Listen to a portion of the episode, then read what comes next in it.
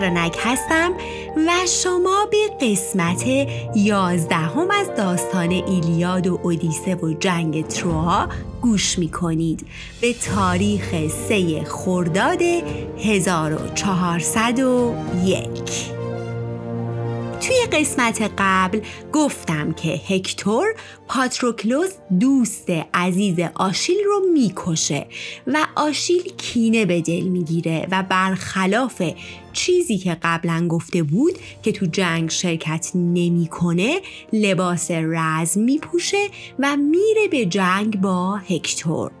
بریم ببینیم این قسمت چه اتفاقاتی قراره بیفته.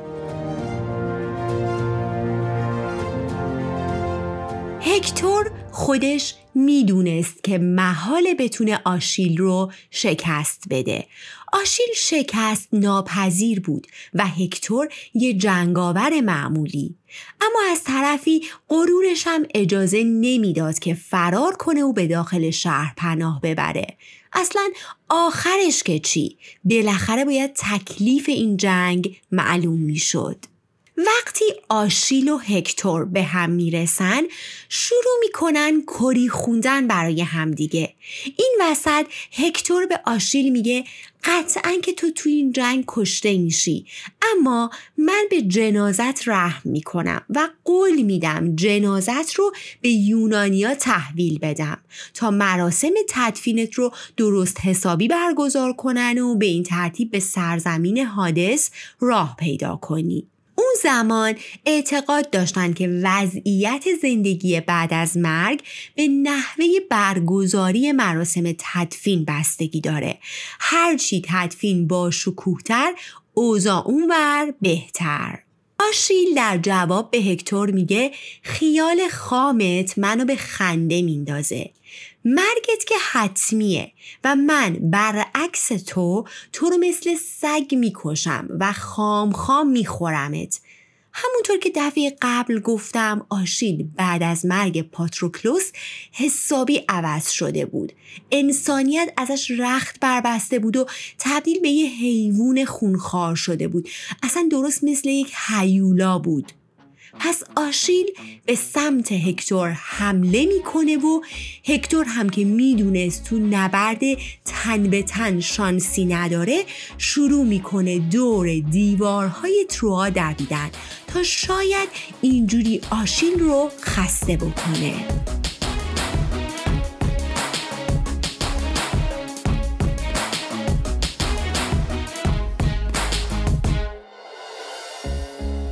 بریم بالای کوه اولمپ جایی که زئوس آتنا، هرا و آپولون مشغول تماشای جنگ بین آشیل و هکتور هستند. آتنا و هرا که طرف آشیل بودن آپولون طرف هکتور و زئوس این وسط مونده بود که کدوم ور رو بگیره به هکتور به خاطر قابلیت ها و اخلاق خوبش و خصلت هایی که داشت علاقه داشت. از اونورم خوب آشیل رو به خاطر مادرش تتیس دوست داشت. خلاصه مونده بود که کدوم سمت بره. آتنا دختر محبوب زئوس میاد و از اونجایی که رگ خواب پدرش رو می‌دونست باباش رو مجاب می‌کنه که به آشیل کمک کنه. زئوس هم که آتنا رو خیلی دوست داشت و از اونجایی که آتنا از مغز زئوس متولد شده بود اون رو دختری عاقل می‌دونست به حرفش گوش میده و تصمیم می‌گیره به آشیل کمک کنه.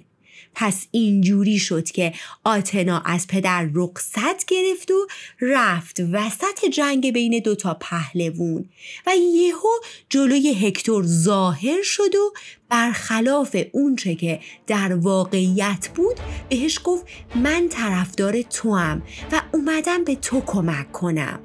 با همین یه جمله حواس هکتور کامل پرت شد و یعنی هکتور اومد ببینه که آتنا چی میگه که آشیل به هکتور رسید و نیزه قول پیکرش رو تو سینه هکتور فرو کرد و تمام.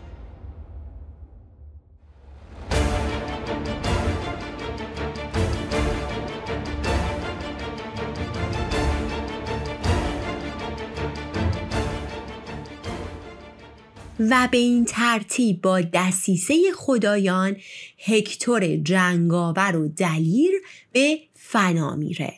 اما آشیل ولکن ماجرا نبود که به مرگ هکتور رضایت نمیده. جنازه هکتور رو به عرابش میبنده و شروع می‌کنه به چرخیدن دور تا دور دیوارهای تروا پریام پدر هکتور که از بالای دیوار شاهد مرگ پسر محبوبش بود همینطور اشک میریخت و به سر و صورت خودش می‌زد. پریام هرچی از اون بالا فریاد زد و به آشیل اصرار و التماس کرد که لاقل دست از سر جنازه پسرش برداره و اون رو به پریام بده آشیل اصلا گوشش نمیشنید. آتیش کینه آشیل خاموشی نداشت. خلاصه ساعتها جنازه هکتور بیچاره رو چرخوند و چرخوند تا دیگه خودش خسته شد و به کشتی یونانیا رفت و البته بازم بیخیال جنازه که نشد که جنازه هم با خودش به کشتی برد. توی کشتی آگاممنون برای آشیل و به مناسبت این پیروزی جشنی ترتیب داده بود. همه مشغول خوردن و نوشیدن و رقص و آواز بودن که یهو می‌بینن شاه پریام خودش تک و تنها و بدون هیچ محافظی با چشمانی که از اشک خونین بود و قیافه‌ای که زار بود میاد و به دست و پای آشیل میفته و التماس می‌کنه که جنازه پسرش رو بهش برگردونه. آشیل که یکم آروم شده بود و خشمش خوابیده بود یهو انگار به خودش میاد. جنبه هیولاییش میره کنار و انسانیت بهش برمیگرده و از کار و طرز رفتار شرمنده میشه. اشک و آه پادشاه تروا رو که می‌بینه قلبش به درد میاد و شرمگین جنازه هکتور رو که گوشه ای افتاده بود رو خودش می‌بره و میشوره و با احترام به پدرش تقدیم می‌کنه. پریام پنجاه تا پسر داشت ولی هیچ کدوم از لحاظ جنگاوری و قد و بالا و ورزیدگی و البته اخلاق به پای هکتور نمی رسیدن. پس وقتی جنازه پسرش رو می‌بینه آه بلندی می‌کشه آهی از ته دل و آرزو می‌کنه که ای کاش جنازه پاریس الان اینجا بود پاریس بیخاصیت و هوسرانی که همه این بدبختی ها به خاطر اونه آشیل از آگاممنون درخواست می‌کنه که به احترام پریام و به خاطر مرگ هکتور دوازده روز جنگ نکنن. و آگاممنون هم که می‌خواست هر جور شده دل آشیل رو به دست بیاره قبول می‌کنه و دوازده روز آتش بس میده.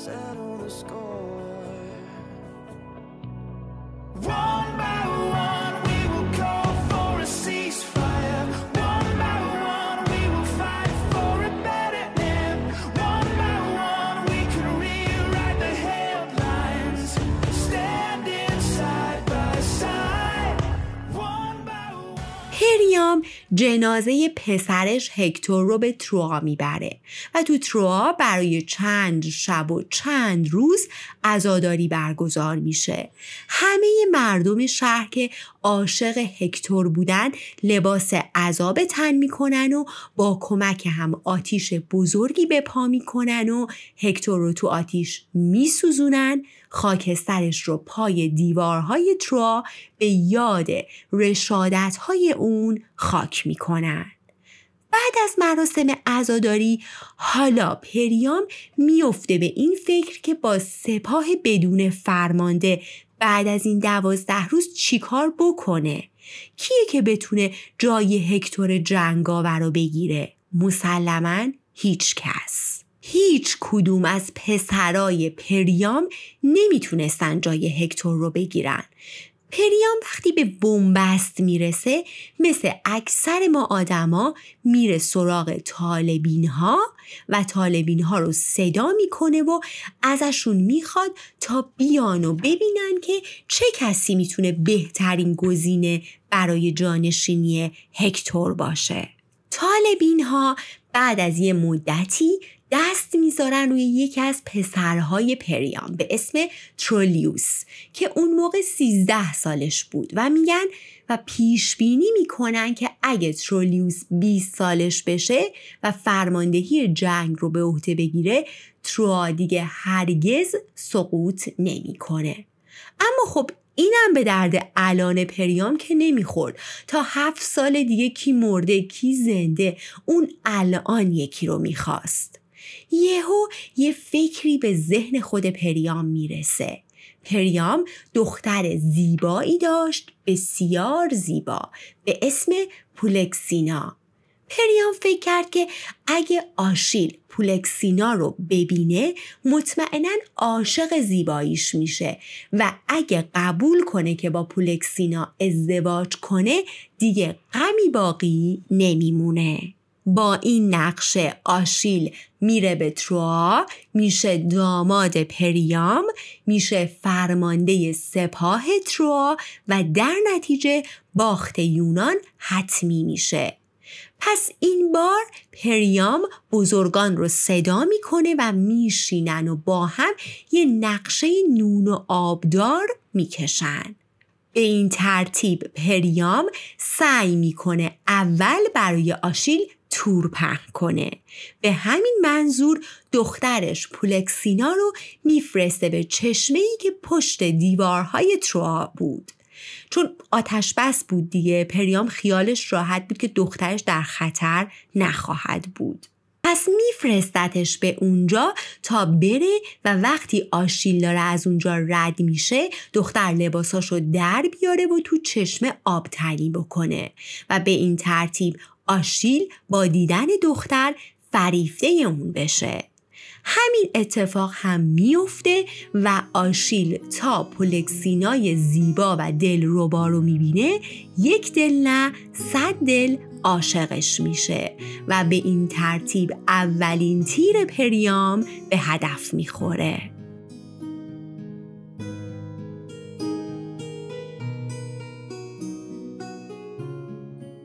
آشیل بعد از اون دیدار دیگه همش تو فکر اندام تراشیده و صورت مثل ماه دختر پریام بود. که تو این همین حال و هوا بود که پریام فرستاده ای رو میفرسته پیش آشیل و بهش میگه بیا به تروا معبد آپولون که پریام کارت داره. حالا چرا معبد آپولون؟ چون معبد جای مقدسی بود کشتن و خون و خونریزی توش ممنوع بود و پریام برای اینکه به آشیل اطمینان بده که دیدارشون خطری برای آشیل نخواهد داشت معبد آپولون رو انتخاب می‌کنه آشیل دل دادم دعوت پریام رو قبول می‌کنه و در زمان مقرر به تروا میره از اونور پاریس که از نقشه پدرش با خبر شده بود و از طرفی هم برای جانشینی هکتور دندون تیز کرده بود می‌دونست که اگه این نقشه عملی بشه دیگه هیچ شانسی برای فرماندهی سپاه و به تب بعدش پادشاهی تروا نخواهد داشت. حالا نیست خیلی هم ارزه داشت می‌خواست فرمانده و پادشاه بشه. به خاطر همین پاریس هم میشینه و برای آشیل نقشه می‌کشه. بیچاره آشیل تو محاصره نقشه ها بوده. پس وقتی آشیل به معبد می‌رسه پریام بالای پله ها منتظرش بود. منتظرش بود تا پیشنهاد ازدواج با دخترش رو به آشیل بده. آشیل میاد تا از پله های معبد بالا بره که یهو پاریس از پشت دیوار معبد میاد بیرون و با تیر و کمانش تیری رو به سمت آشیل پرتاب می‌کنه. اما از اونجایی که پاریس تو جنگاوری زیر صفر بود تیرش به خطا میره و اصلا میره یه سمت دیگه. میره به یه سمت دیگه که یهو آپولون سر می‌رسه و با دست تیر رو می‌گیره و از اونجا که نقطه ضعف آشیل رو می‌دونست تیر رو می‌کنه تو پاشنه آشیل. تیر زهرالود به پاشنه آشیل برخورد می‌کنه و تمام.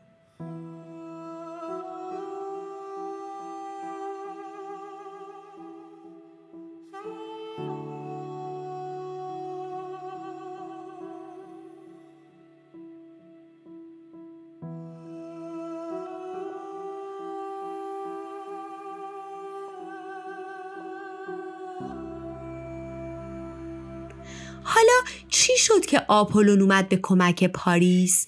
خب آپولون از ابتدا طرف تروا بود و با هرا و آتنا که طرف یونان بودن کل کل داشت حالا اومدن آشیل به تروا و ازدواجش با دختر پریام برخلاف اونچه که پریام فکر می کرد نفوذ دشمن به تاج و تخت تروا بود و منجر به ضعیفتر شدن تروا می شد.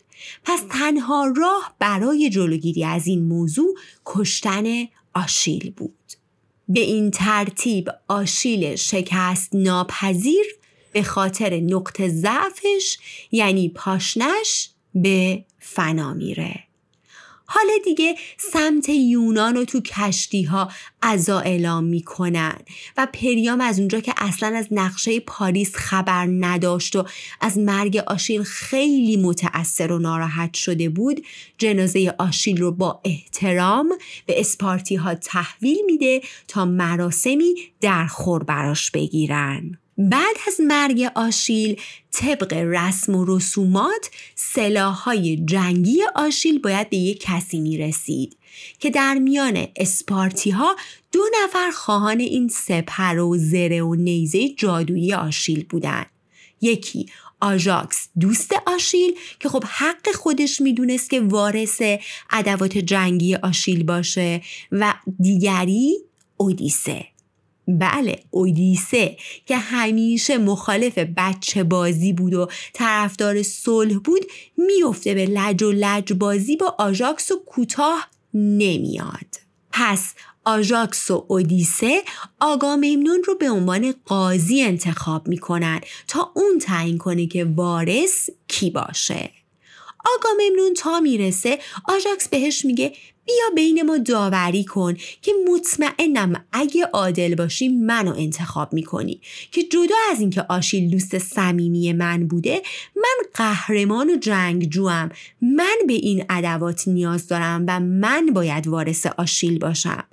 اما اودیسه که ذکاوتش از اول داستان برای کسی پوشیده نیست به جای جیغ جیغ از در هوشمندی وارد میشه. و به آقا ممنون میگه همتون از اول جنگ شاهد بودین که نقشه های من ردخور نداشته.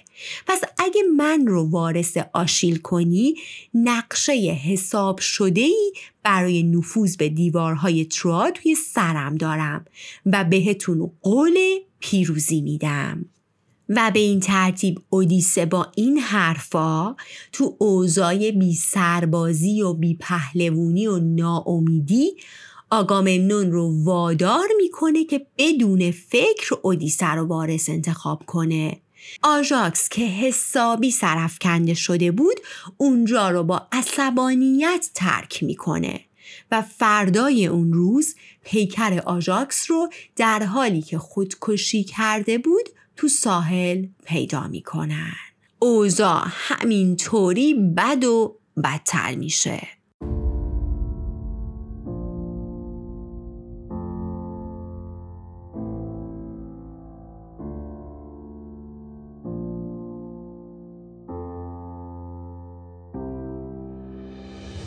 قسمت بعدی قسمت آخر داستان ایلیاد و اودیسه است. پس اگه مشتاقین تا بدونین اودیسه چه نقشه تو سرش داره و آیا موفق میشه یا نه و داستان در نهایت به کجا ختم میشه با من همراه باشید. روز و روزگارتون به شادی.